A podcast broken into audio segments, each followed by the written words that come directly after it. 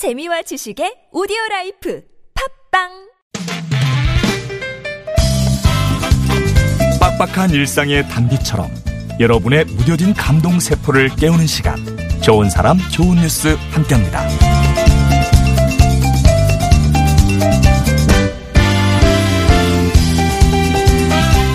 최전방 육군 28사단의 한 대대에서 군복무를 마친 이상훈 씨는 지난해 11월 전역을 앞두고 뜻깊은 선물을 받았습니다. 바로 이상훈이라는 이름 석자가 새겨진 도장과 반지였어요. 이 특별한 선물은 부대의 행정보급관으로 근무 중인 50살 김만수 원사가 손수 나무를 깎아서 만든 거였죠. 김 원사는 2011년 이 부대에 부임한 이후 전역하는 병사들에게 이렇게 나무 도장을 선물해 왔습니다. 최전방 부대에서 군 복무를 마친 병사들의 노고를 격려하고 또 사회에 나가서도 이렇게 자기 이름을 걸고 당당히 살길 바란다는 메시지를 전하기 위해서였다는데요. 모범적인 군 생활로 후임병에게 귀감이 되는 병사한테는 나무 반지도 예, 직접 만들어서 선물했다고 하네요. 도장을 만들려면 3일, 반지는 2주가량 걸린다고 하는데 참 누가 시켜서 하는 일은 아니지만 김만수 원사의 선물은 다시 사회로 첫 발을 내딛는 병사들한테 큰 응원이 돼주고 있습니다.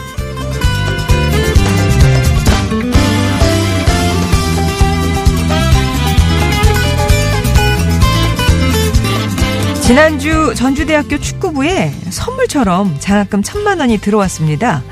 이 통 큰 기부의 주인공은 최근 프로잉 확정된 김경민 선수의 어머니 강인정 씨였어요.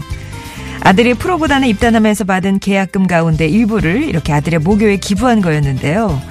더 어려운 이웃을 돕고 살자는 아들과의 약속을 지키기 위해서였다고 합니다. 사실 김 선수의 어머니 강인정 씨는 자궁암 진단을 받고 수술을 앞두고 계셨다고 해요. 늦기 전에 결심한 바를 실천하고 싶다며 어렵게 기부를 결심하신 거였는데요.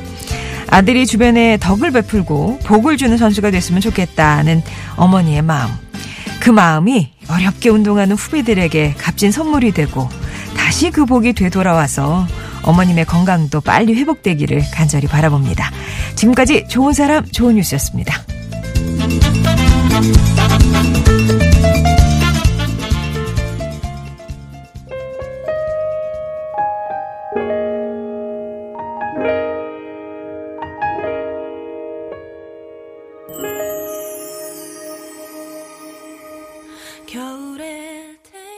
좋은 사람 좋은 뉴스 뒤에 들으신 이 노래는 수지의 겨울아이였습니다. 5847번님이 신청하신 노래였네요. 아, 최전방에서 GOP 경계 근무를 수행한 수호 병만 받을 수 있다는 그 나무 도장과 반지.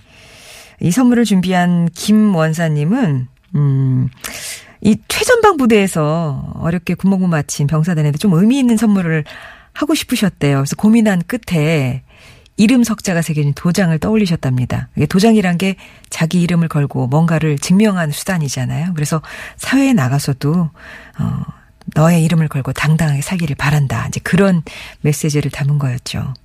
지금까지 깎은 도장이 110여 개 정도 되고 반지는 90여 개. 그러니까 이것도 모범 병사한테 주는 건데 어 맞네요. 110여 개 깎으시면서 90여 개 깎으셨으니까. 이 정말 3일 걸리고 2주 걸린다고 하는데 타고난 손재주와 숙련으로 만드시는 거지 않습니까? 요새는 또 눈이 침침해져서 돋보기 없이는 작업하기 힘들다고 하시는데요. 아무튼 주시면서 사랑하는 사람에게 이 반지를 전해주고 잘 지켜나가기 바란다. 뭐 이런 말씀을 하신대요. 그래서 이번에 이거 받아든 이상훈 씨도 어머니께 반지를 끼워드리고 사진을 찍어서 담례로 열심히 살겠습니다 하는 말과 함께 김만수 원사에게 아, 그 사진을 보내줬다고 하네요.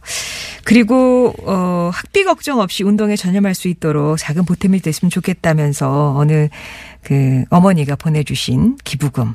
사실 이 김경민 선수도요 한때 아버지 사업이 부도가 나면서 정말 어려웠대요. 가뜩이나 힘든 집에 축구가 돈이 많이 들어가니까 짐을 지우기 싫다고 운동을 포기하려고 하는 순간에 그 고등학교 또 대학 축구부 감독님을 비롯해서 주위의 많은 도움으로 그 위기를 무사히 넘길 수 있었다고 합니다. 그런 어, 기억이 있었기 때문에 이렇게 또 어, 프로구단에 입담하면서 받은 계약금 가운데 천만 원을 장학금으로 기부를 할 수 있었던 건데요. 어머님이 8일에 자궁암 수술을 받으셨대요. 그 경과도 아주 좋았으면 좋겠네요. 좋은 사람 좋은 뉴스 함께 하셨고요. 이제 2부에서 다시 뵙겠습니다.